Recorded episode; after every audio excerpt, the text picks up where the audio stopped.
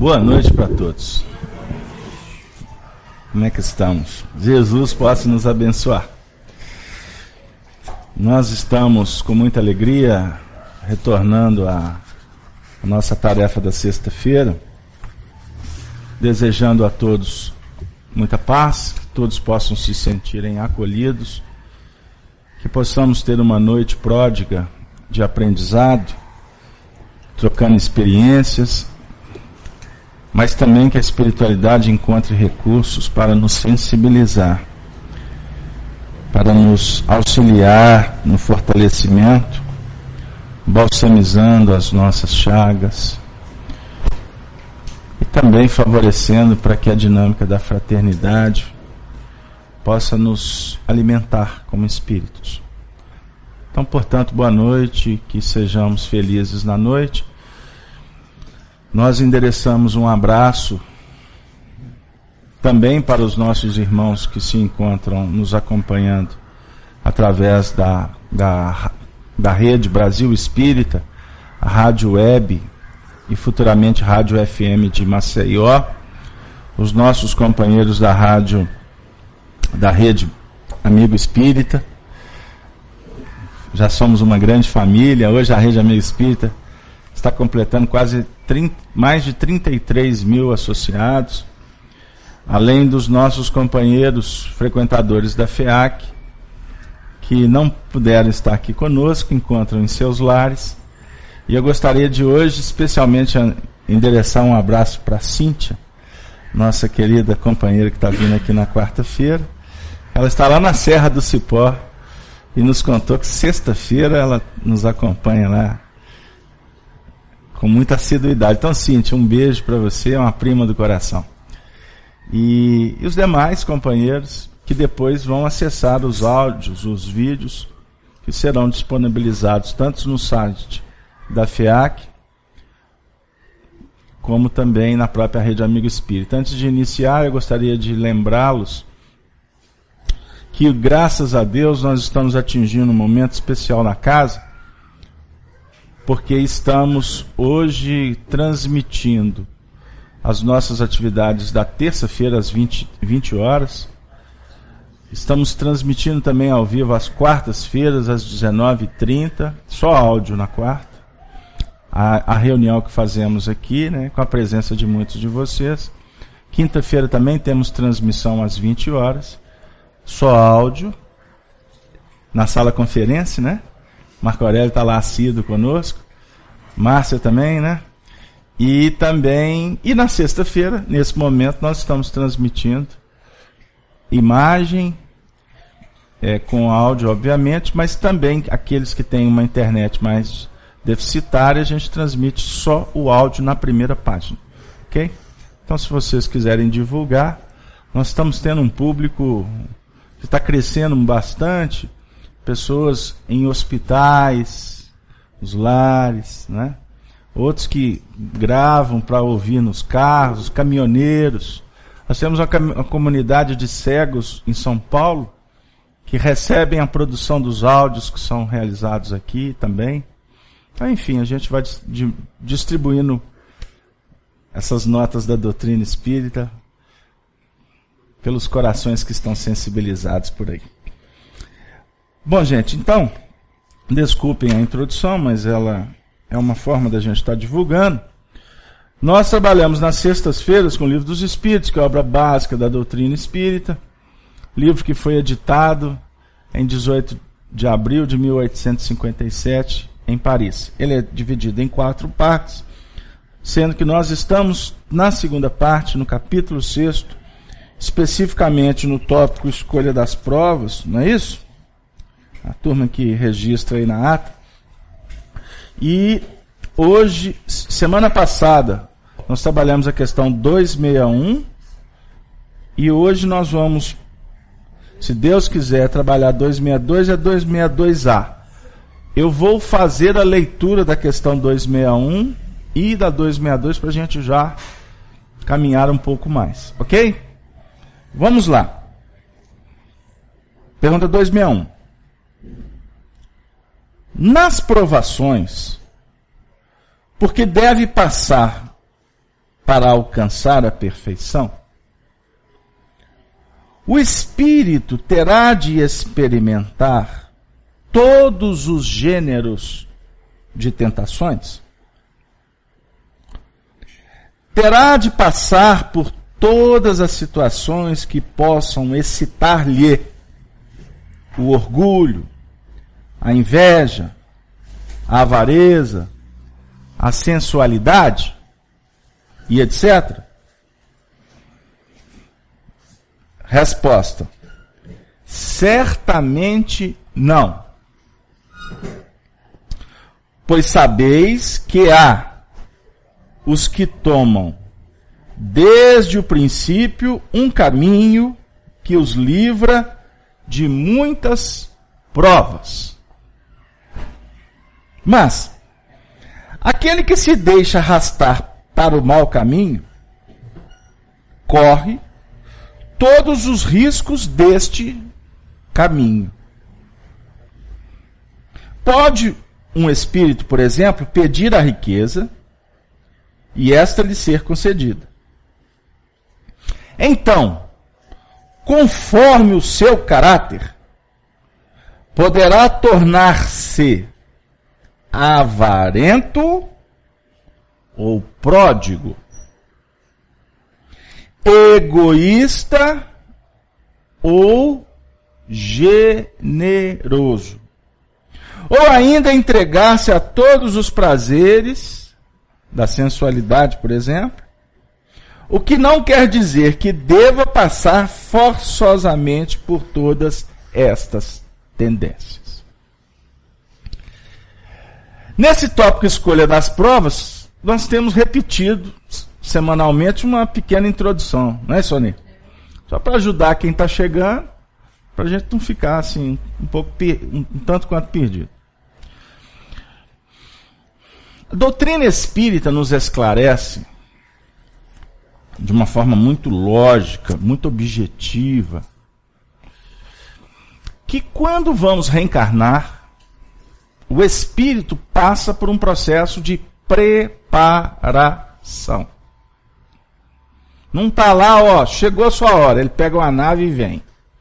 Mamãe e papai já estão lá no jeitinho. Né?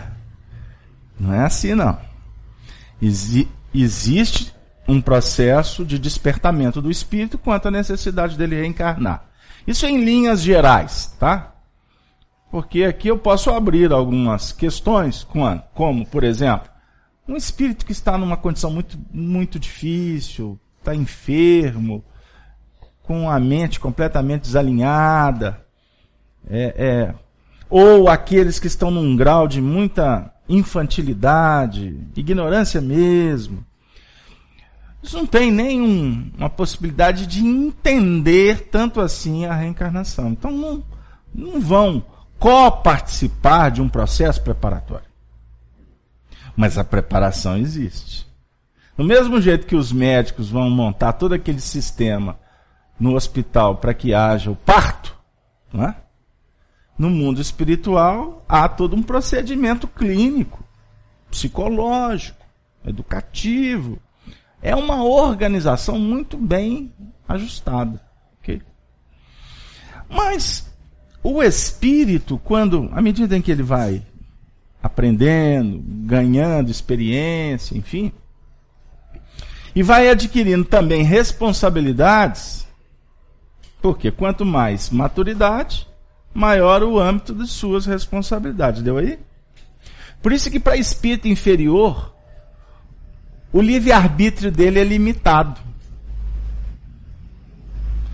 O livre-arbítrio de um sábio é muito mais amplo do que um espírito inferior. Inferior no sentido de ignorar, ignorância, ok? Infantilidade, imaturidade. Que costuma falar espírito inferior. Ah, é espírito de qualidade inferior. Não. Isso aí é uma, uma é, é, é indevido afirmar assim. Mas voltando. Então nós participamos de um processo. E essa preparação, ela envolve, por exemplo, escolha de família, né? escolha de cidade, né? Coisas básicas, né? Que vão estabelecer a desenvoltura do espírito naquela encarnação. Por exemplo, eu posso escolher reencarnar para evoluir muito. Aí ser professora do ensino público. Né? Estou conversando aqui com a professora aqui. Por que eu falei do ensino público professora? Porque é uma tônica que vai ser a reencarnação dela. Ela vai ser professora. E também desenvolver esse lado de maternidade na escola. Se você vai ser esportista, se você vai ser político, é, é, todos esses procedimentos que envolvem uma encarnação e que vai definir até uma tônica de vida, isso é preparado antes. Porque é analisado tendências, possibilidades. Não, é? não adianta né? eu lá no plano espiritual querer um projeto assim para trabalhar com física quântica. Os espíritos vão falar assim, ó, melhor não, meu filho. É, vamos no beabá da, da, da física primeiro. Depois você pode até chegar lá nessa condição. Então os espíritos nos alertam, olha, aqui vai, aqui menos. Porque não é só pedir, você tem que ter. Não é verdade? É muito mais provável que um engenheiro peça para reencarnar para ser um pedreiro, um mestre de obra, do que de repente o mestre de obra pedir para reencarnar para ser engenheiro. Vê se vocês vão pegar o que, que eu falei. Vocês podem ter certeza que a maioria dos mestres de obra conhece de projeto. Agora não lembro. Ele acha que ele aprendeu do ofício ali do dia a dia fazendo massa aqui, barará, barará, barará. A maioria tem visão ampla. Tanto que você visita uma obra aí, é muito comum, né? Você, bate, você conversar com, com o engenheiro, ele ficar meio na dúvida, vamos conversar com o mestre de obra. Para ver se. Porque no cálculo aqui, mas, mas precisamos saber a prática. Mas vamos voltar, para não desviar. Então nós fazemos escolhas que vão estabelecer um grande projeto. E esse projeto ele tem detalhes, né? ele tem departamentos que envolvem vários, vários assuntos. Nós estamos estudando doutrina espírita aqui nesse ponto para falar sobre as questões de gênero de provas, de tentações. E os espíritos vêm nos mostrar que, por exemplo, não significa que nós temos, ao escolher as provas, os testemunhos, que passar por todas as experiências, não é? para estabelecer vitória ou dificuldades.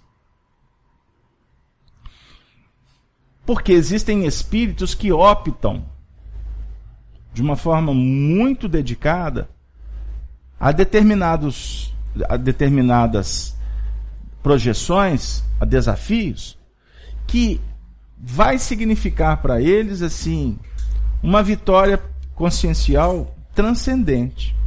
Porque se dedicam, se entregam. Nós estamos falando de questões morais. Orgulho, inveja, avareza, sensualidade. Foi trabalhado aqui perguntas envolvendo as paixões. Porque nós temos vários tipos de testes. Mas os que mais são importantes para nós no que remonta ao crescimento espiritual é no âmbito moral. Embora você tenha testes que vão te capacitar em habilidade, em memória. Eu não falei do mestre de obra?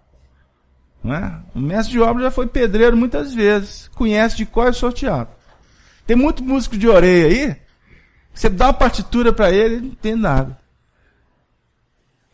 Mas aprendeu só no empírico, nessa vida pode ter tecido, mas conhece partitura de outras.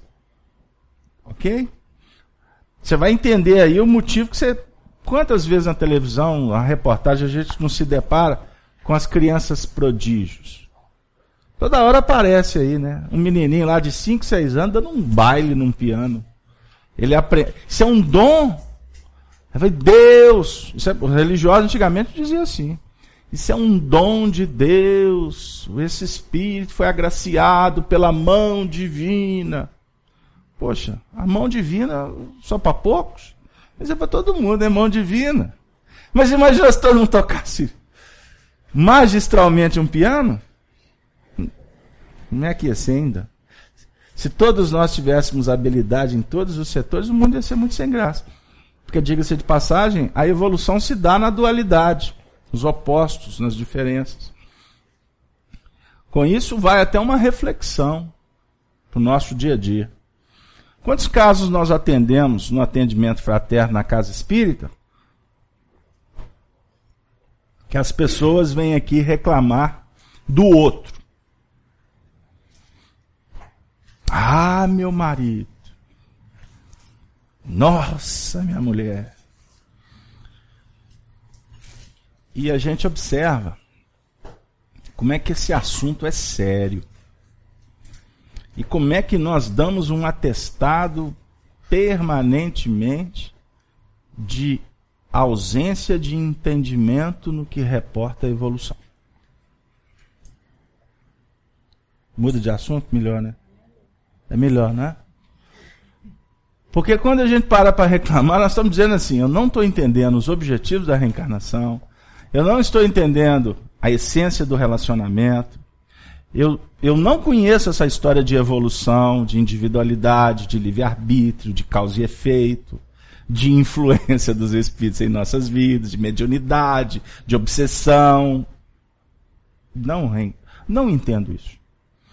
E geralmente estou dentro de um lar disputando espaço. Igual faço na sociedade. Quem sabe mais, quem tem mais dinheiro, quem é mais bonito, quem, quem tem domínio. Olha aqui. Quem tem domínio sobre o filho. De quem o filho gosta mais. Isso tudo disputa. Deu aí? Aí a gente vai chegar num ponto que cansa.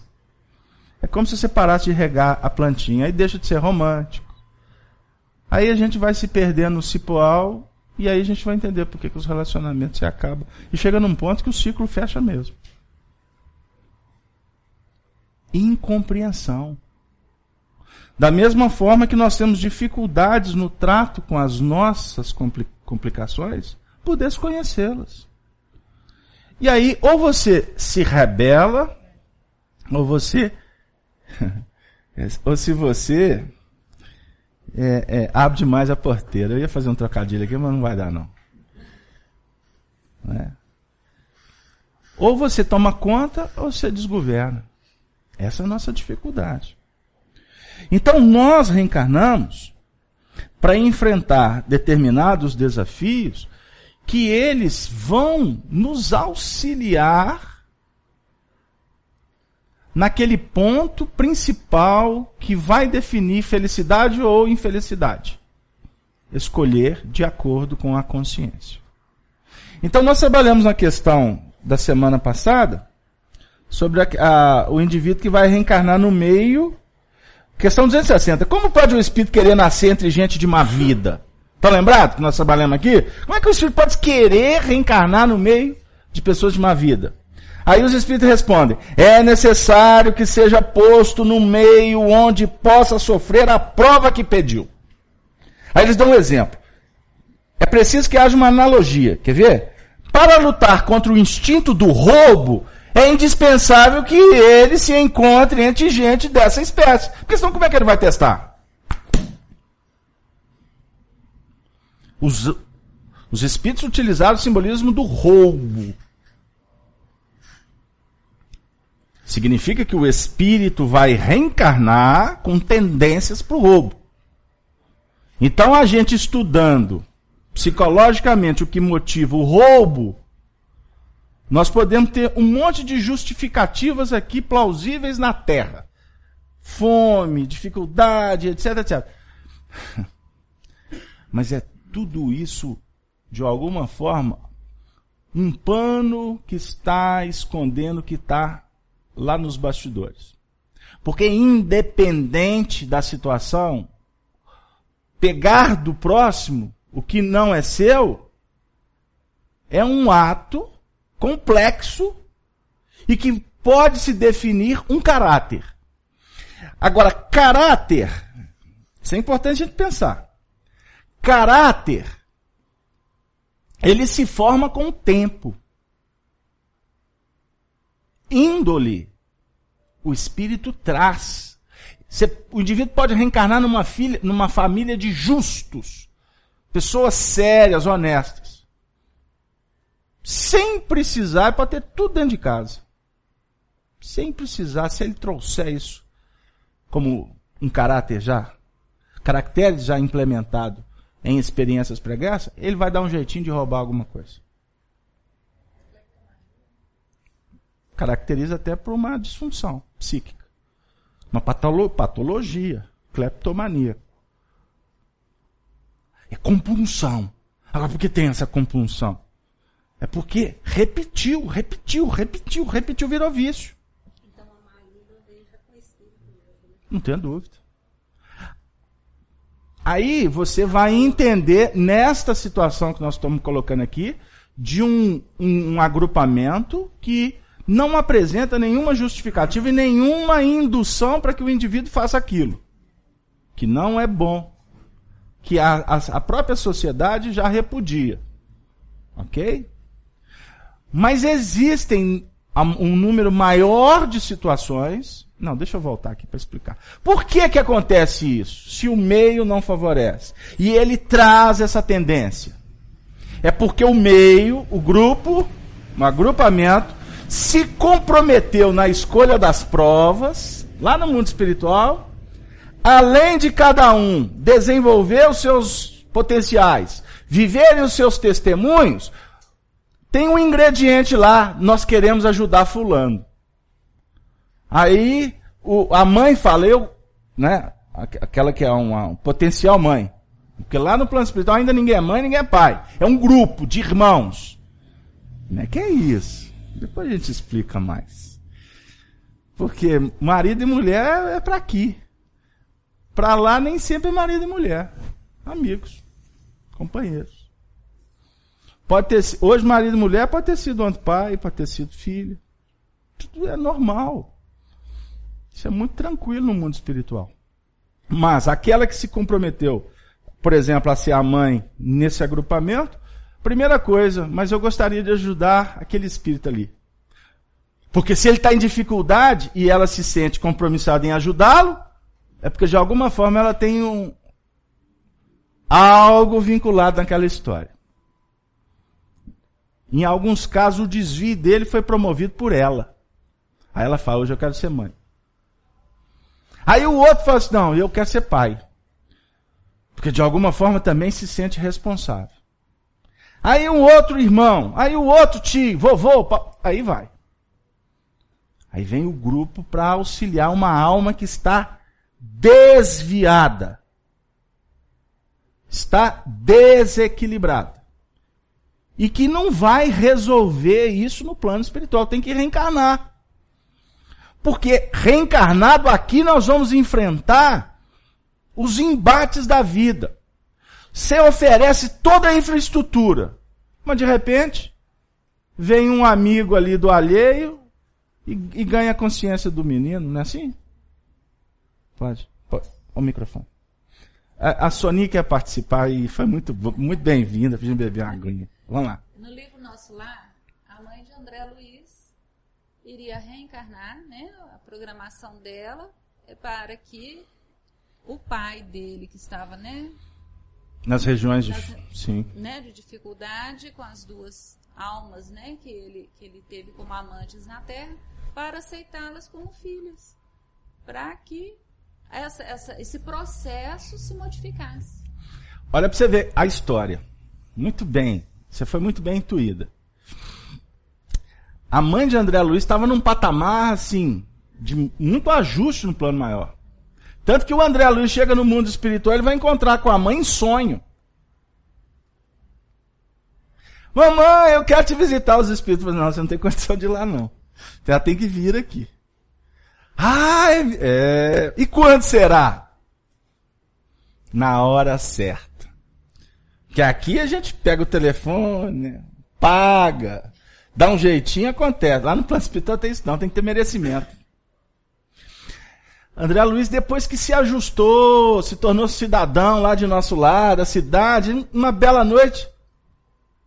Acho que foi na, no, no, dia que ele trabalhou a primeira vez. Foi. Foi. Isso mesmo. Quando ele foi aceito lá nas câmaras de retificação para ajudar os espíritos em sofrimento, o primeiro dia de trabalho dele lá no plano espiritual. Ele chegou no final do dia, né, já imaginando o dia seguinte. O povo chega em casa, nossa senhora, foi difícil, amanhã tem que voltar. Ele está assim, nossa, amanhã. Pegar o lotado, metrô. E os espíritos lá, assim, que barato, tem metrô amanhã. Você lembra semana passada que eu andei de, de metrô? Me deu uma saudade da Alemanha. Os espíritos, não, aqui é que é bom. Na Alemanha é tudo muito controlado, é tudo muito organizado. Tem que pegar o um metrô, é aqui, Vilarinho Barreiro. Gente pisando no seu pé, não tem ar-condicionado. E a gente tá reclamando. Político, Copa do Mundo, agora é tudo Copa do Mundo. Aí a confusão tá aí há muito tempo, mas agora tem Copa do Mundo.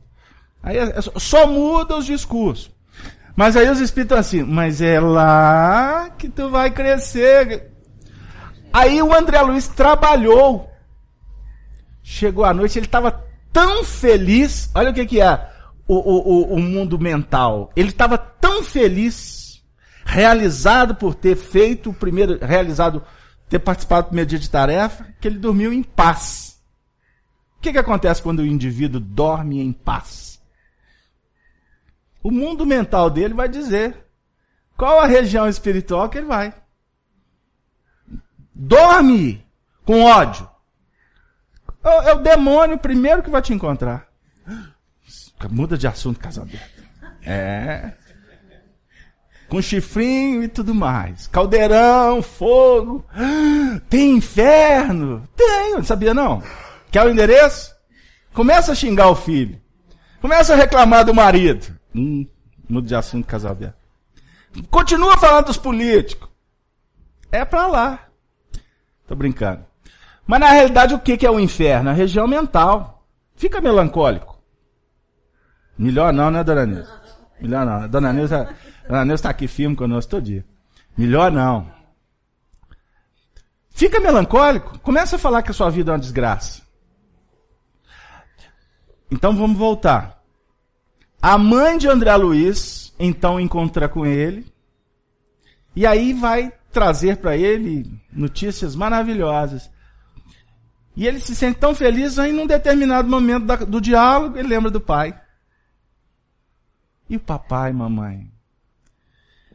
É, André. Coisa não anda muito boa pro lado dele, não. Mas não vamos tocar nesse assunto agora. Aí ele insistiu ele está nas regiões difíceis. E aí eles acabam descobrindo comportamentos do pai que entre eles aqui era desconhecido. Era tudo debaixo dos panos. E um determinado momento da vida dele, ele se, ele se vinculou espiritualmente com, um, com duas mulheres né, enfim, e, foi, e, e, e, saiu do núcleo de responsabilidade e eram espíritos dessas companheiras de baixa frequência. Né? E com isso, na convivência com elas, ele acabou atraindo para ele entidades espirituais difíceis. Se complicou. A desencarnação dele foi dolorosa. Aí, e, e ele já tinha desencarnado há muito tempo. E a mãe numa região superior e o pai em dificuldade. E o André Luiz tem essa noção. E o que. Oi? E os. Tem que falar assim, vai lá. só para completar o que você falou, as duas mulheres com o pai lá. E, exatamente. Então, observem bem. E essas duas companheiras estavam nas, na mesma região que o pai. Porque eles tinham estabelecido um conúbio mental, psíquico. E sintonia. Isso é ciência, amigo sintonia e afinidade. Você escolhe as suas companhias. Isso não é assim, é, é, é, alguém envia, é você que atrai. O seu mundo mental é uma indústria energética. Do que você produz, você se alimenta e lança. Se você produz negatividade, você se destrói, em tese. Se você trabalha com positividade, você se alimenta. Saúde é produção sua. É produção psíquica. Mente sã, corpo são. Ok? Embora tenha doenças que são kármicas. Mas você pode estar bem psiquicamente, inclusive para sobrepor algumas doenças que são transitórias. Mas a maioria dos casos, as doenças são sustentadas pelo psiquismo em dificuldade. E o que você lança é carga magnética, eletromagnética, é pensamento. E quando você lança, o que você lança, você recebe de volta. Tem esse outro detalhe. E você lança uma onda mental, aí é como se você ligasse o rádio, né? Daqui a pouco passa a turma com um carro aí com som alto. Sentindo falta deles, fizeram uma prece inicial, eles não passaram. Que é assim, a gente faz a prece inicial e começa. Aqui é um campeonato de quem tem um som mais alto. Sai tudo para Belo Horizonte afora. O núcleo radiador é aqui da FEAC. Só que antes deles partirem para tocar música alta pela cidade afora, para ali a nave, desce uma ponte assim, ó. 70% dos espíritos vêm para cá. Olha que beleza. Que eles não maturam a música alta. Aí fica tudo batendo papo com a gente aqui. Só acompanha. Você liga o rádio. Liga o rádio. Né? Você liga o rádio. Você está lembrando da música, né? É, liga, toca, liga o rádio, lá do Titãs. Você liga o rádio e lança onda. Vai ouvir quem sintonizar. Ah, ela, ela lembrou. Né? Pode tocar a música alta que for. Se você não quiser sintonizar com ela, você não sintoniza capacidade de concentração, organização mental. Então, no caso que foi citado aqui como exemplo, que esses espíritos recebam o nosso carinho, o nosso respeito. Nós estamos citando aqui, não é para entrar na intimidade, mas se foi publicado é porque serve de material didático para ensinar. Então, o pai estava lá vinculado com as duas. E a mãe, já estavam eles se programando para a mãe reencarnar. Olha o carro aí, gente, aí, ó. Tá vendo? Pedi e obtereis, buscar e acharei, bater e abrir se vos Porque quem pede um carro de som, o som vem. Jesus manda. Ela ia reencarnar para ser esposa dele de novo. Olha a condição de um espírito elevado. Eles iam resgatar o pai, que está na região em dificuldade, com as duas amantes. Lógico que não é assim, vamos lá, vamos resgatar. Tem todo um processo, tem time, tem sensibilização, envolve terapia, enfim, incursões em regiões inferiores. Vai caravana, meu amigo. Não vai um só, porque senão fica. O negócio é complicado. O bicho pega.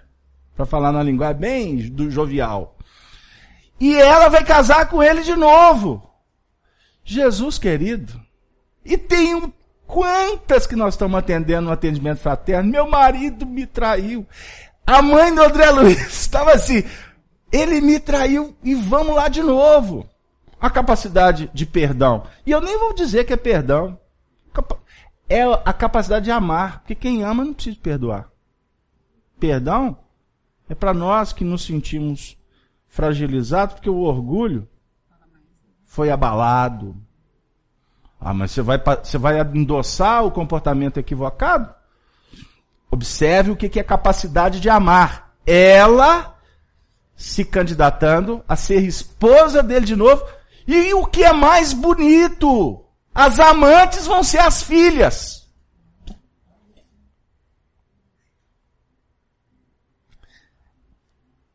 Louvado seja o nome do nosso Senhor Jesus Cristo. Eu vou mudar para a questão 262. Porque é triste a ignorância. Dentro do lar isso é muito comum. Aí a mãe se candidata a ajudar. E depois quer disputar o pai de novo com a filha. Ou a filha disputar o pai com a mãe. Isso é mais comum, seu Fernando, do que se pode imaginar. E foram escolhas que foram definidas, viu, Camila? Por todos nós. Questão 262. Como pode o espírito, que em sua origem é simples, ignorante e sem experiência, escolher uma experiência com conhecimento de causa e ser responsável por esta escolha? Essa pergunta aqui vem falar sobre aquela condição que eu coloquei no início. Um espírito simples, inexperiente, ignorante, como é que ele vai poder participar das escolhas? Embora a gente tenha explicado com outras palavras, observem a resposta. Deus lhe supre a inexperiência, traçando-lhe o caminho que deve seguir, como fazes com uma criança desde o berço. Contudo, pouco a pouco, à medida em que seu livre-arbítrio se desenvolve, ele o deixa livre para escolher. E só então é que muitas vezes o espírito se extravia, tomando mau caminho por não ouvir os conselhos dos bons espíritos. É a isso que se pode chamar a queda do homem. Quantas etapas tem essa resposta? Primeira etapa. Um espírito, portanto, simples, no mundo espiritual, ignorante, para participar da escolha, ele vai ter amparo. Deus lhe supre a inexperiência. Como é que Deus vai suprir a inexperiência desse espírito? Colocando próximo a ele educadores, amigos, companheiros que vão se candidatar a auxiliar. Sozinho? Nunca. Ninguém está sozinho no universo. Ninguém. Como define Paulo de Tarso na primeira carta, melhor dizendo, no capítulo 12 da sua carta aos Hebreus, no primeiro versículo. Nós somos acompanhados por uma nuvem de testemunhas. Nuvem de testemunhas. Por isso é que Jesus mesmo é quem diz que nada que é, está oculto permanecerá oculto. E isso nos chama muita atenção. Porque um dos maiores desafios para o espírito que desencarna, aqui nós estamos falando de reencarnação. O maior desafio para o espírito desencarnante é se deparar com a verdade, com a realidade. Existem situações, experiências, que estão guardadas na nossa intimidade e que nós mesmos nem acessamos. Existem. De vez em quando a gente lembra de umas. Né? E tem umas que a gente fala assim, melhor nem lembrar. Mas existem muitas questões que até circunstancialmente é como se ficassem meio como que guardadinhas, que não é nem para a gente lembrar mesmo. O que, que acontece com uma pessoa que está desencarnando gradativamente? Um ancião. Ele não vai voltando a ser criança? O psiquismo dele faz um processo inverso. O espírito que reencarna vai ampliar o campo mental para viver o mundo objetivo. À medida em que a gente começa a, a de, subir na serra, né? Aí na hora que a gente começa a descer a serra, aí Marco Aurélio. Para ir para a Serra de Cipó Jovem é uma festa. Cachoeira e aventura para, para, como é chama? Para, parapente. Agora a gente tem que falar parapente, né? Porque nem cabelo tem mais. Aí depois que você sobe a Serra do Cipó, vai chegando na idade, você tem que começar a descer a Serra do Cipó.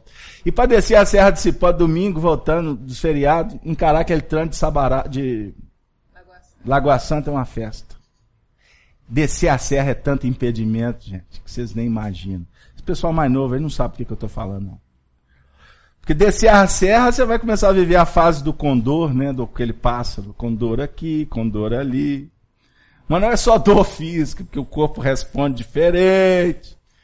Não dá mais para dar aqueles piques, aquelas arrancadas de ponta direita. Hoje, mal, mal julgando na zaga ali, dando butinada para cima. Falando por a linguagem futebolística aqui.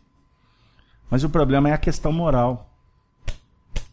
Primeira coisa, você perceber que, auxiliado pela própria circunstância da vida, que a maioria dos valores que nós sustentamos, acreditamos, sonhamos com eles, eles não são reais. Eles, eles ficaram pelo caminho. O que que ficou em você? Experiência. Sentimentos. Decepções.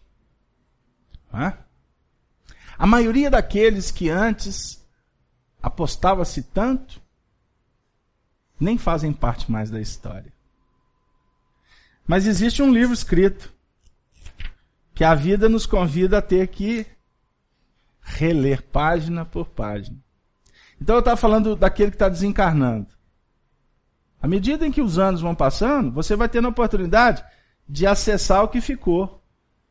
Ok? E reavaliar. E o que é mais bonito, se preparando para tornar criança. Só que acha-se que o velho está tornando-se criança, ficando bobo. E na realidade ele está ficando é muito esperto.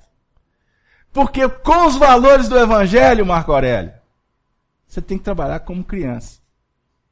Não é como doutor. Explica melhor.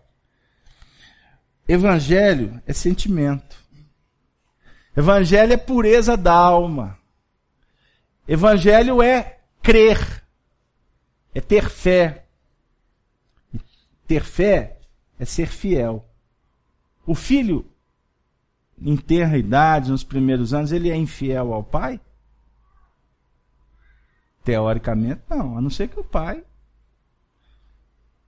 Mas a criança, o jovem aposta tudo no pai. O pai é o referencial. Pode, acontecer o que for. Não, ele é meu pai. Isso é fidelidade. As religiões, muitas vezes, numa linguagem de uns tempos para cá, vem falando de fé como acreditar em Deus.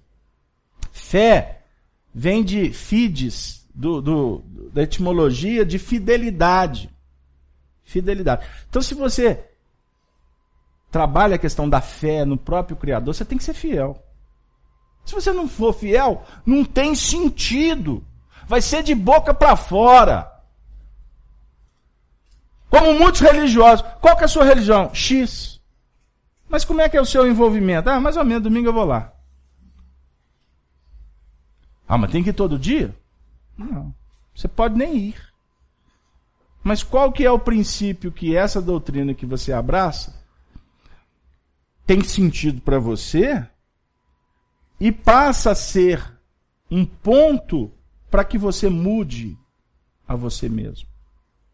Porque se não mudar, se não promover mudança, melhor nem vir, perdendo tempo. Está na periferia do processo. Agora, como é que vai mudar? Isso é de cada um. Não existe medi medidor de mudança. E mudança é gradativa. E são em vários assuntos, não é em um assunto. E a proposta não é do indivíduo virar santo. Isso aí é papo que, que espanta muito mais do que atrai.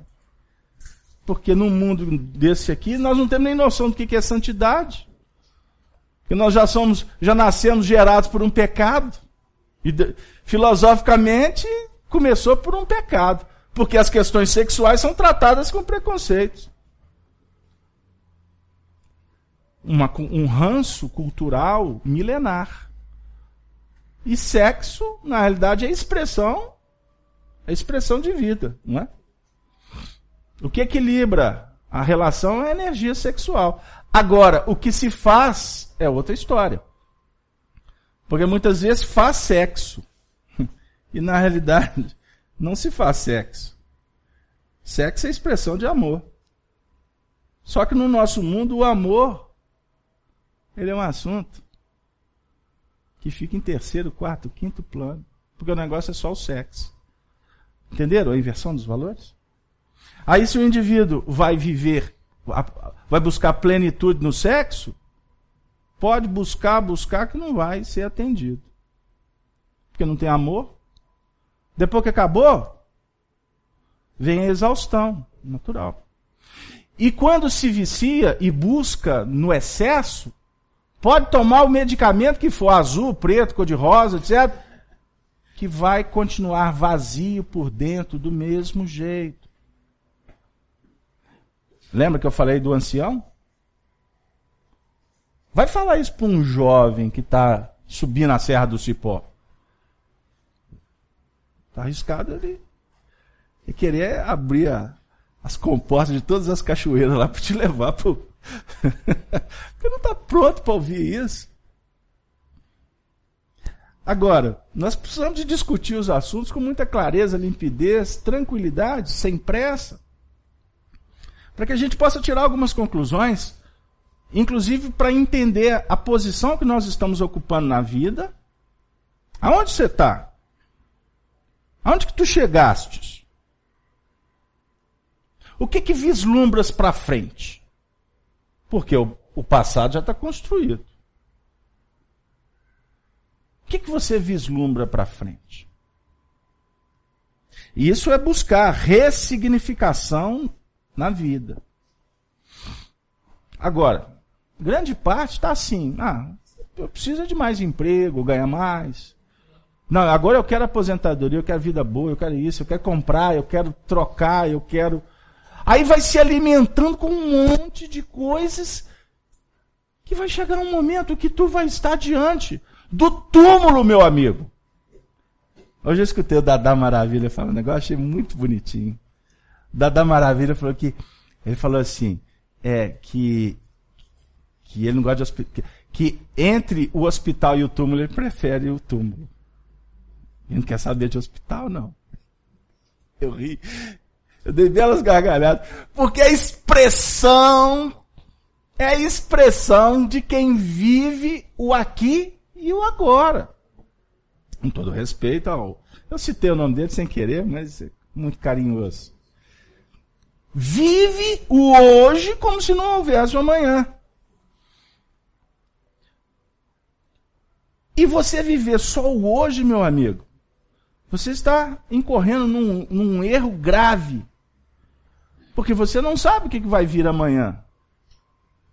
É como se não se investisse em celeiro. Os sábios da, da antiguidade, né? Porque está escasso sábio nesse mundo atual. Como que está raliado? Aqui lá na fazenda a gente fala assim. Como é que o leite está raliado, né? Como está raliado grandes líderes nessa sociedade? Por isso que a política está do jeito que está, não tem líder. E, e eu estou falando de líder, aquele que tem autoridade, principalmente moral. Líder não é quem grita. Líder é onde passa contagia, como foi, por exemplo, o nosso querido presidente Juscelino Kubitschek. Isso é líder. Ok? Mas uma pessoa do povo, de Minas.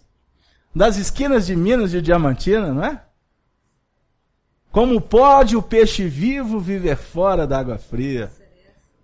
Das serestas, né? As cantatas, né? Diamantina é cantatas. Mas um homem de moral ilibada. Amigo de Chico. Como que o Emmanuel orientava Juscelino? Através do chefe do gabinete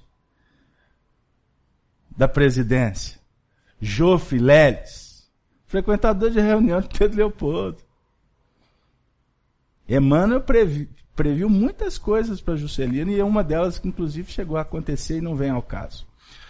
Para a gente entender que precisamos desse momento de valorizar as pequenas coisas para que a gente possa favorecer uma educação produtiva. Para que a gente possa falar de dignidade, de nobreza de ética. Porque o mundo atual, o que vale mais é a estética. E a ética? O que vale mais são os discursos, o comportamento. Entenderam? E nós estamos num processo em que a providência divina vai nos oferecendo favorecimento para que a gente possa se despertar. Agora, como os benfeitores auxiliam uma criança desde o berço, todos nós recebemos esses recursos, fomos amparados, cada um na sua medida, cada um na sua medida, de acordo com a sua necessidade. Tem uns que são amparados com a orfandade, sabia? É a orfandade que vai dar recurso para ele. Aliás, costuma ser melhor. Eu sou daquela facção antiga, tem uma turma aí que, me, que assiste as reuniões, que eu mando uns e-mails, chama a gente de retrógrado.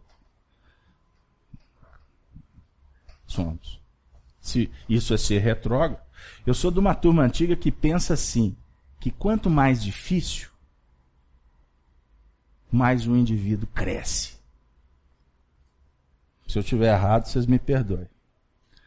Mas o Evangelho vem dizer para nós que a facilidade é complexa.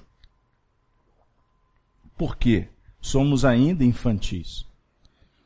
Coloca muito dinheiro na mão de uma pessoa que não está compromissada com, com as questões de, de imortalidade. Vai fazer estrago. Deu aí? E muita. Como é que é o nome do senhor? Jorge. Senhor Jorge. Senhor Jorge. E a gente caminha reclamando. Tudo que nós estamos vivendo foi elaborado, foi planificado. E, e quando a vida nos concede então o direito e o poder de escolher, portanto, geralmente a gente passa a esquecer daqueles que nos auxiliaram dos benfeitores que nos acompanham. A senhora tem um guia espiritual que te acompanha, que te traz na FIAC aqui toda a reunião. Sabe o nome dele? Depois nós vamos descobrir. Ai da gente se não for essa turma que traz. Que fala se o trânsito é embananado, mas vai que você chega. Não foi assim? Ah, será que eu vou chegar? Vai. Não foi assim? Você não está nem lembrando da reunião. Hoje tem reunião. Ah, não vou lá não, que a menina fala uns negócios que tem hora que desagrada a gente. É, mas é melhor ir do que ficar assistindo Big Brother. É. Que diga-se de passagem, é melhor pular. Porque costumam afirmar por aí que é um programa que embrutece. E outros falam que emburrece. E muitas vezes deixa emburrecido mesmo. De imaginar que tem pessoas que pagam até para assistir capítulo por capítulo, detalhe por detalhe, entra até debaixo do lençol para assistir. Você sabe que Emmanuel nos fala que a ociosidade é um tipo de suicídio? Ociosidade é um tipo de suicídio. Ah, eu quero. Som, mineiro, são os mineiros antigos, porque quando fala isso, né, não é todo mineiro não. Mas tem os mineiros lá da roça, antigamente, eu quero sombra e água fresca. Lá naquele sertão, lá do Jequitinhonha. Né? Vocês conhecem a história do Jacatatu? Um dia nós vamos contar aqui para vocês. Mas é importante a gente entender que nós precisamos de operacionalizar agora, enquanto é tempo, para observar exatamente o que, que nos aguarda no grande futuro. Por isso, nós gostaríamos de trazer o Evangelho nesse momento à reunião. Senhor, eu te seguirei. É o tema escolhido para a nossa atividade de hoje, dando continuidade ao estudo do Livro dos Espíritos.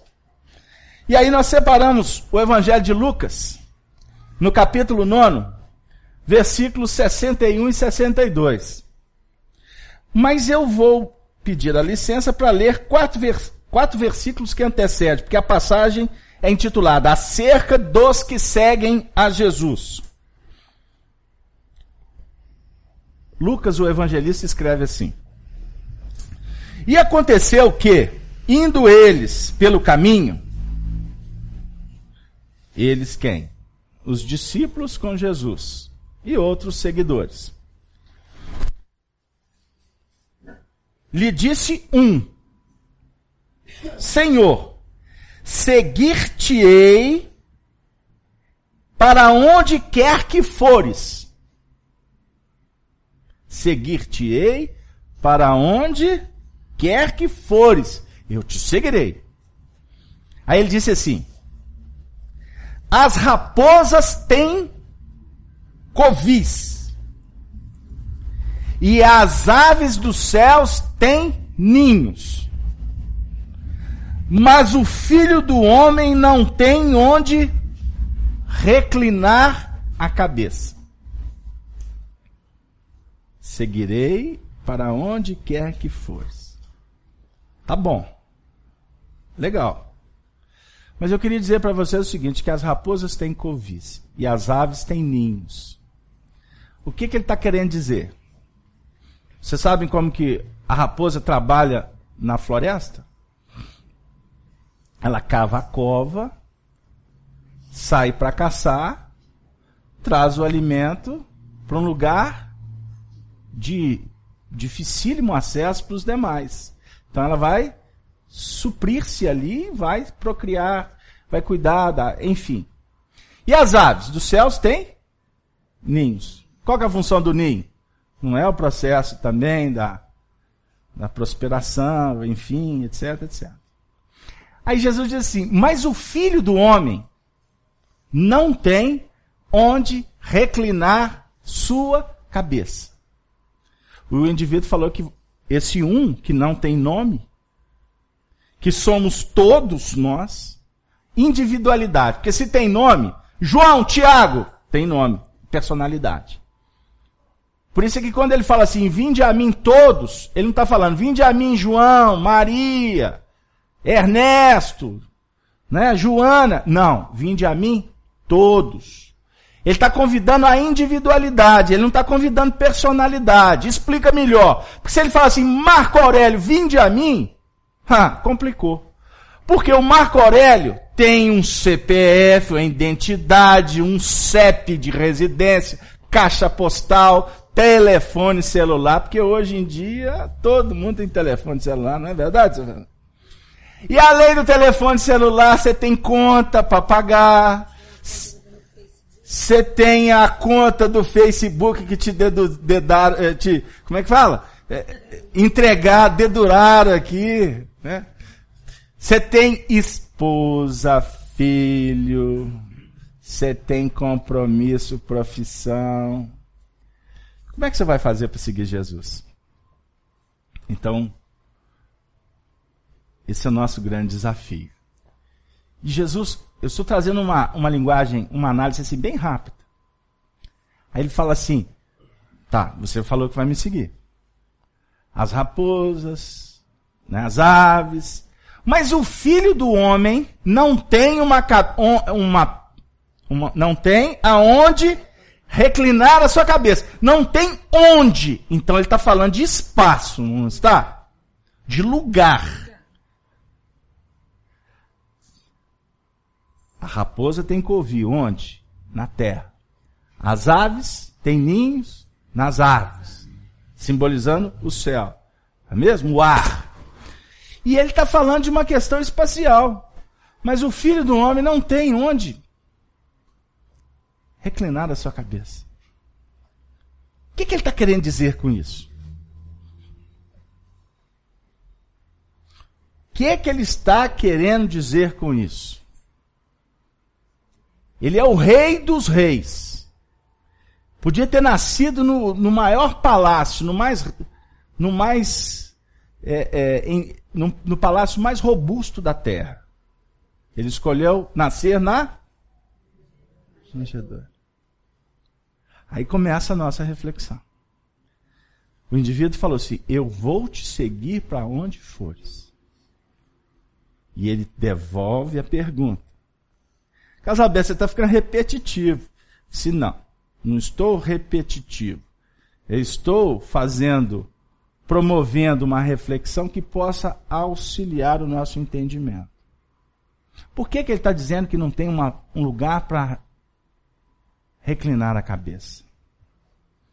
Marco Aurélio, você está com o microfone na mão, fala para nós.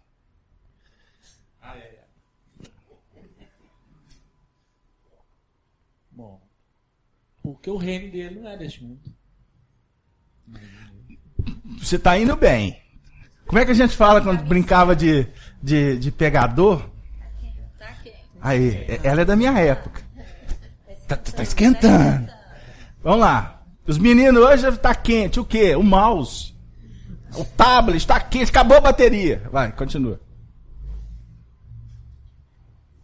E aí, é, para segui-lo, né, vamos dizer que a, as coisas deste mundo, né, as benesses, o conforto da terra, da carne, da materialidade, não vai estar achando. Então, para segui-lo, são as coisas da, da moral, da ética, do amor. Faz nisso. Aí Jesus. Fecha para mim. Aí Jesus pôs esse ponto para o indivíduo pensar. Aí Jesus volta-se para um outro e fala assim: segue-me. Esse primeiro perguntou. Nesse primeiro afirmou: vou te seguir. Aí ele redarguiu: ó. Mas para um outro ele falou assim: Ô Dora, segue-me. Aí a Dora, com muita dor, disse assim: Senhor, eu topo, fechado. Como é que fala aí? Junto e misturado. Tamo junto. Assim que os meninos falam? Deixa eu primeiro enterrar o meu pai. Foi a resposta dela. O primeiro falou que ia. Jesus disse: Olha. Mas para Dora ele falou assim: Ô Dora, segue-me. Aí o mas foi dela. O primeiro mas foi com Jesus. Mas tem para me seguir tem isso, isso, isso. No caso dela, foi ela que falou para Jesus: Mas Jesus, deixa eu enterrar primeiro meu pai. Célia, deixa eu enterrar meu pai. Leva para Célia falar para mim. Célia é. Fala para nós, Célia. A, a Célia, a, Célia, tá, tá bom, Célia. Nem, so, nem com a inspiração de é, do nosso querido do nosso querido Neio Lúcio? Não? Então tá bom, porque eu estou me referindo ao romance 50 anos depois. Fiz uma brincadeira com ela. Deixa eu enterrar o meu pai? Jesus ia falar assim: Poxa, seu pai morreu. Não, deixa ele lá. Não, vem, segue-me. Ele ia complicar uma situação social? Ele diz assim: Deixa os mortos, deixai aos mortos o enterrar os seus mortos. Porém, tu vai e anuncia o reino de Deus. Então ela colocou uma condição e ele falou: olha, deixa aos mortos o cuidado de enterrar os seus mortos.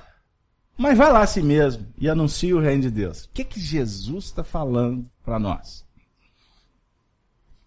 Ele estava falando para, né? Poxa, o moço, o moço morreu lá, tem que ser enterrado.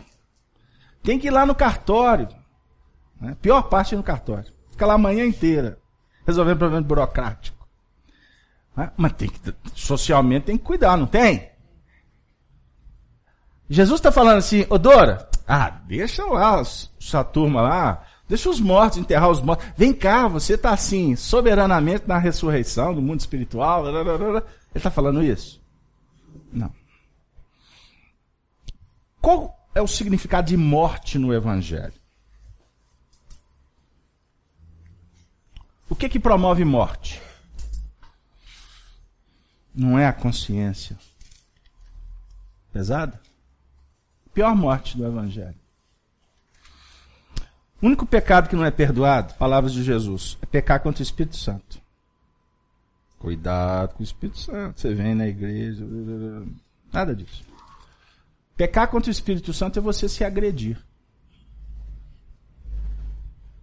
Isso não tem perdão. É você agir contra a sua consciência, que está te dizendo o caminho do bem. Isso é sofrimento na certa, não tem como desviar. Morte no evangelho é consciencial. Então, para quando Jesus fala, segue-me, ele está dizendo para nós que é necessário deixar todos os movimentos que promovem a morte envolvidos pela própria morte em si. A gente costuma passar uma encarnação inteira no conflito. E alimenta o conflito. E não faz nada para mudar. Aí o sofrimento, que poderia ser desnecessário, passa a ser necessário. Aí muitas vezes a, a calamidade, a dificuldade, a extremidade, né? a, a, os avalanches batem na. tem que bater na porta para o indivíduo observar que não é assim. Morreu o processo, esquece. Quer um exemplo? Você teve uma desavença com, com um indivíduo vinculado a você. Ah, foi um. Não teve jeito, aconteceu. Aconteceu, está tá registrado na lei. E aí? Você vai voltar no passado, máquina do tempo, para você fazer tudo diferente? Não tem jeito. Já tem marca, já está lesado, já tem inimizade. O que, que você vai fazer? Deixar os mortos o cuidado de enterrar seus mortos. Promove a vida. E começa a trabalhar num fluxo diferente tirando lições. Briga só existe quando os dois lados querem. Ponto. Quando um não quer, aqui em Minas a gente aprende uns ditados bons, né? É bom demais da conta. Ouça. Quando dois, quando um não quer, dois não. Se aconteceu, existe dupla responsabilidade. Você que está em busca de estudar, de seguir Jesus, está percebendo que não foi a melhor pedida. Dói, macera, dificulta, muitas vezes são soluções que é, é, reconciliar é complicado, pode até nem ter chance nessa existência. Mas deixe os mortos o cuidado de enterrar os seus mortos, e nós estamos aqui falando de imortalidade, meu amigo. Não dá agora, vai dar amanhã. Não tenha dúvida. Quem sabe você foi o responsável? Aí, começa a se preparar para recebê-lo como um filho. Fácil ajustar. Não é? Ah, é mesmo, eu não tinha pensado nisso. Escolhas. Olha que beleza. Agora você vai ter que entender o seguinte: quando ele reencarnar, depois que ele passar por uma determinada idade, ele vai começar a te cobrar. Ele não vai lembrar do que, que você fez, claramente não. Mas ele vai começar a te dar um chute na canela. Né? Daqui a pouco ele começa a te pedir, ele começa a te testar. Ele vai tentar entender os seus limites. Aí daqui a pouco ele vai ganhando poderio, daqui a pouco ele vai estar tá olhando nos seus olhos. Vocês dois na mesma linha. Ah, que beleza. E é essa hora que quem se comprometeu vai ter que aprender a dizer: Eu vim aqui para te pedir perdão. Só que ele não pode falar isso. Porque o do outro lado vai chamar de doido. Perdão por quê? Ele vai ter que trabalhar isso no dia a dia, filho. É na hora dos embates. É na hora dos foguedos. É na hora da tristeza, é na hora da alegria. E não pensa que vai ser fácil, não. Porque quem pisou na bola foi você. O adversário de hoje é aquele que se sente do direito de cobrar. Por isso é que ele vai. E quanto mais você tenta consertar o negócio, parece que pior que fica.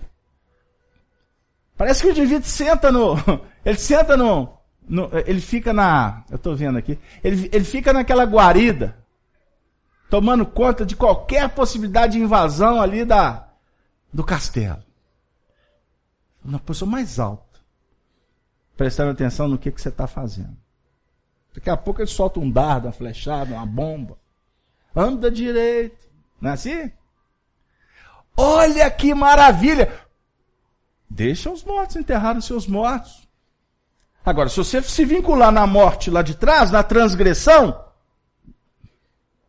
o processo vai continuar conflituoso, não tenha dúvida. Vamos continuar? Disse também outro. Tá nós estamos caminhando, hein? Senhor, eu te seguirei. Mas deixa-me despedir primeiro dos que estão em minha casa. E Jesus lhe disse: Ninguém que lança a mão do arado e olha para trás é apto para o reino de Deus. Quantos séculos religiosos leram esse texto e deixaram casas, famílias? para serem, para seguir Jesus. Mosteiros, abadias, conventos, o clero, movimento religioso místico tradicional. Quando você deixa uma coisa em busca de outra, tem que se pensar se o deixar aqui não significa fuga para abraçar lá. Então, por exemplo, em doutrina espírita não existe é, o que a gente chama, não existe profissão religiosa em espiritismo. Todo mundo aqui tem salário, trabalha, né? tem seus compromissos. Doutrina espírita, nós viemos aqui porque necessitamos estudar a doutrina espírita. E graças a Deus as contas aqui são as mínimas possíveis. Por isso é que a nossa casa nós procuramos mantê-la de uma forma simples. Ela tem que atender com um certo conforto. Mas se alguém falar assim, o casamento está precisando trocar esse piso, eu tenho uma doação para vocês. Vamos pôr mármore aqui nesse chão?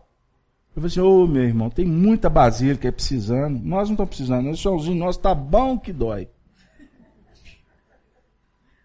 Sabe por quê? Foi uma pergunta feita para Chico Xavier.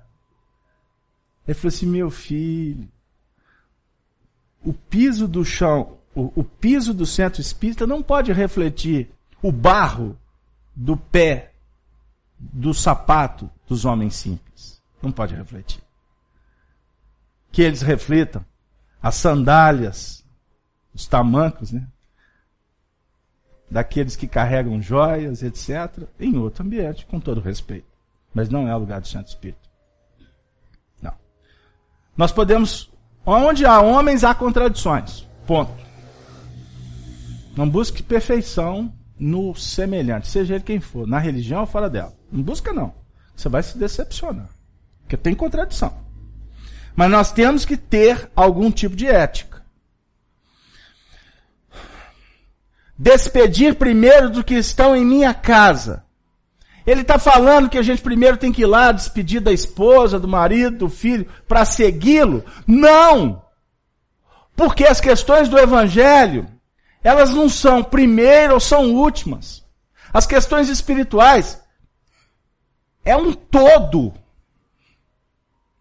É um projeto. Se você quer crescer moralmente, se você quer elevar espiritualmente, mudar a frequência, passar a intercambiar com espíritos que estão em faixas superiores, não é procurando-os que você vai conseguir. É realizando aonde você vai estar que você vai sintonizar com eles que não estão lá. Eles estão aqui. Só que você, eu, não os identificamos. Por quê? Olhando para os da casa, para os mortos, para os covis, para os ninhos. Na realidade, nós estamos olhando apenas para o nosso próprio interesse. Não é possível ser feliz pensando só em você. Não é possível. Tinha um papel aqui. Não é possível ser feliz. Porque a felicidade está na capacidade de doar. A felicidade real está na condição, na, na questão, a premissa básica de amar. O que vai te garantir paz é amando. É se doando.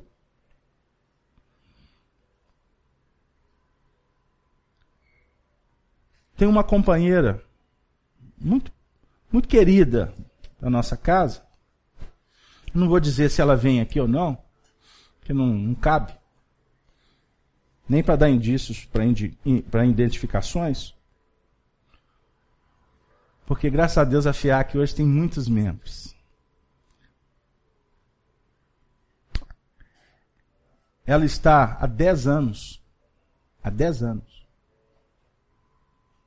cuidando de uma mãe que está, que há 10 anos foi feito um prognóstico que ela desencarnaria com alguns meses. Há 10 anos. E ela, circunstancialmente, foi colocada num contexto que foi ela que pediu, né, antes, mas aqui, numa análise rápida, não teve como escapar. Ela é a única pessoa nesse universo que pode cuidar da mãe. E ela me disse, essa semana num telefonema, confesso que estou cansada. Tive que abrir mão de tudo. De tudo. Mas eu quero te dizer, como amigo que você é, eu não tenho com quem dividir. Vou dividir com você. Porque eu não tenho no meu filho a condição espiritual de me entender. Nem no meu marido, nem nas minhas filhas, nem ninguém nessa sociedade eu pus em jogo uma série de questões que envolvem o meu equilíbrio, o meu relacionamento. Mas eu quero dizer para você, porque eu estou falando para mim mesmo. Nunca me senti tão realizada na minha vida, embora cansada. E sinto por intuição, agora sinto, que a minha mãe está desencarnando. E o que mais me alimenta, pelo que a doutrina espírita me oferece, em notas de esclarecimento, é que eu conquistei uma grande amiga, que era uma inimiga. E hoje, só de aproximar, para levar o alimento na sonda, que antes era na boca, ou trocar a fralda, ou fazer isso ou aquilo, eu vejo o olhar, eu sinto penetrando em mim ondas de profundo agradecimento e ternura. E quando sinto por parte dela algum tipo de movimento de um certo constrangimento, arrependimento ou uma autocobrança, eu sempre tento fazer com que ela não pense assim. Ela não fala. As duas se comunicam pelos olhares, pelo sorriso e pelas lágrimas. E ela encerrou o telefonema dizendo: Louvado seja a santa doutrina espírita. Porque durante os dez anos foi o único pouso em que me senti reconfortada. Porque ninguém no mundo entendeu a minha renúncia, a não ser minha mãe.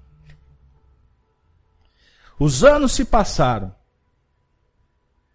Não sei o que será daqui para frente. Posso pagar um preço alto, mas o farei confiante e na certeza de que fiz o certo.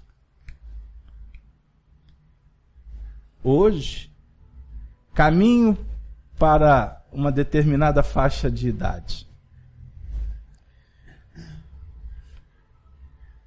Repito, não sei o que será de mim. Mas Deus ouve as minhas preces.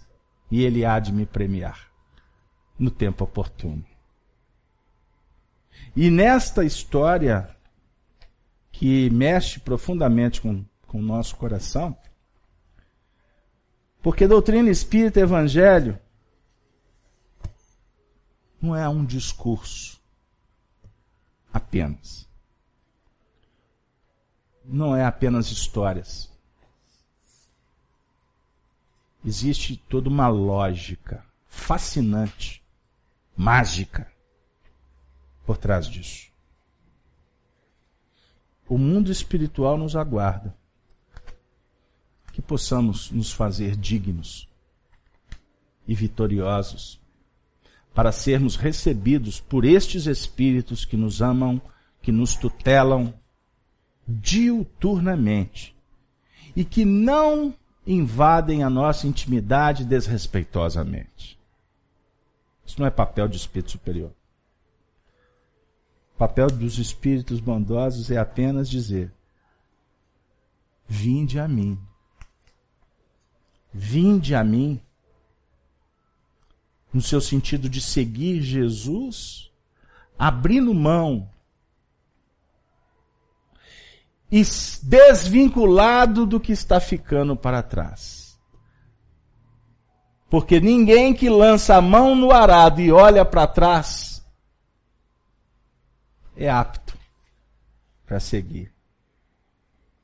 É para frente. Doe a quem doer. Simplifica. Simplifica. Porque esta é a senha. Se desejas a bênção da paz, nos fala Emmanuel, simplifica a própria vida, para que a tranquilidade te favoreça. Nós somos intranquilos porque não simplificamos.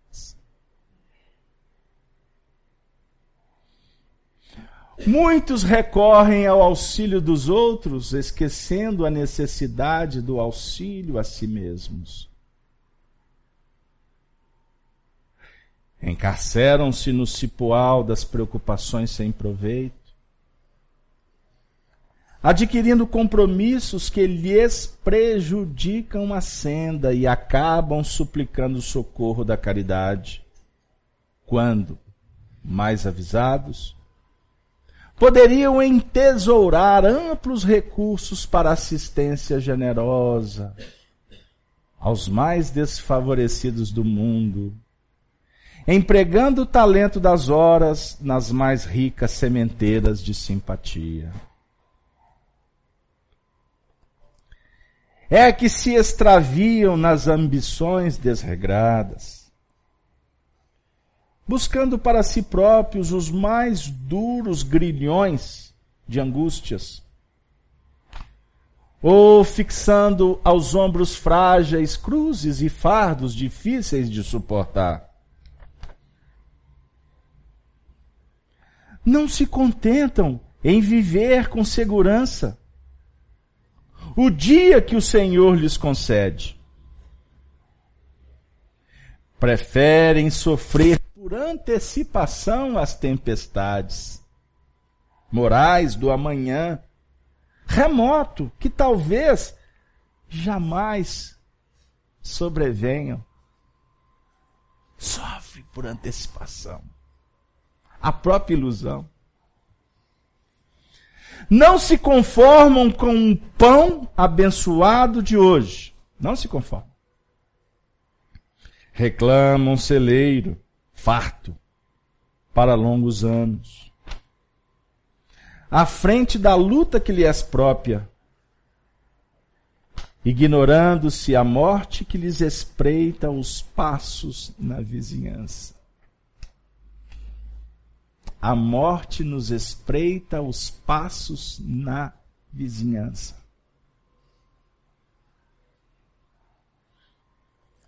Não se alegram com o agasalho valioso de agora. Exigem guarda-roupa repleto e variado, de que provavelmente não mais se utilizarão enquanto companheiros da marcha humana exibem a pele desnuda e fria. Não se resignam, resignam a possuir dinheiro prestimoso que lhes soluciona os problemas da hora em curso. Suspiram pela caderneta de banco dominadora e invejável que lhes marque o nome com melhor expressão financeira não obstante, a penúria que magoa, implacável, o lar alheio. Aprende a viver o minuto que Deus te empresta no corpo físico, amealhando a luz do conhecimento nobre e fazendo aos outros o bem que te possas. Por fim, auxilia, perdoa, trabalha, ama e serve, gastando sensatamente os recursos que o céu te situou no caminho e nas mãos, como quem sabe que a contabilidade divina a todos nos procura. No grave acerto, no instante justo.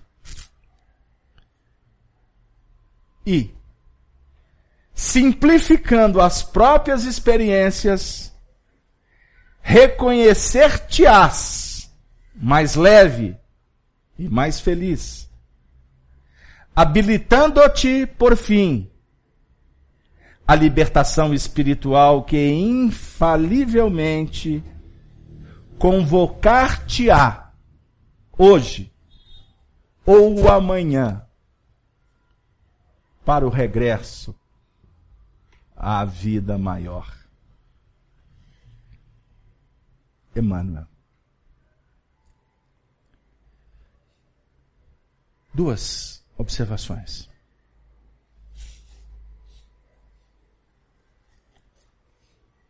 lendo um trecho de uma carta de Chico Xavier endereçada para uma alma muito querida, escrita no dia 6 de junho de 1980. Chico expressa-se mais ou menos assim. Não vou dar a fonte porque ela não foi publicada ainda. Será em breve dizendo para um coração amigo, uma alma querida, num momento de dor. Chico disse assim: Estou aqui caminhando com os meus 70 janeiros. Trôpego. Me sentindo desvalido. Pobre como sempre mas tenho para mim que um pouco que eu fiz, eu gostaria de utilizar para suplicar a Jesus que continue me dando a oportunidade de servi-lo. Independente de onde ou quando, com quem.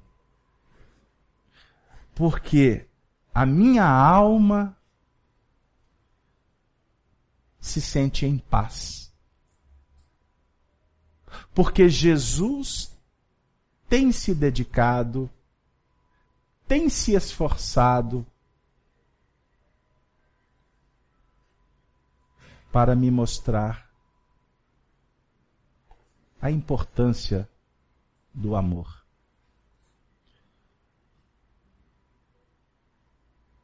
Ele encerra a carta dizendo para esta alma querida: Amemo-nos uns aos outros, porque só assim a vida tem sentido.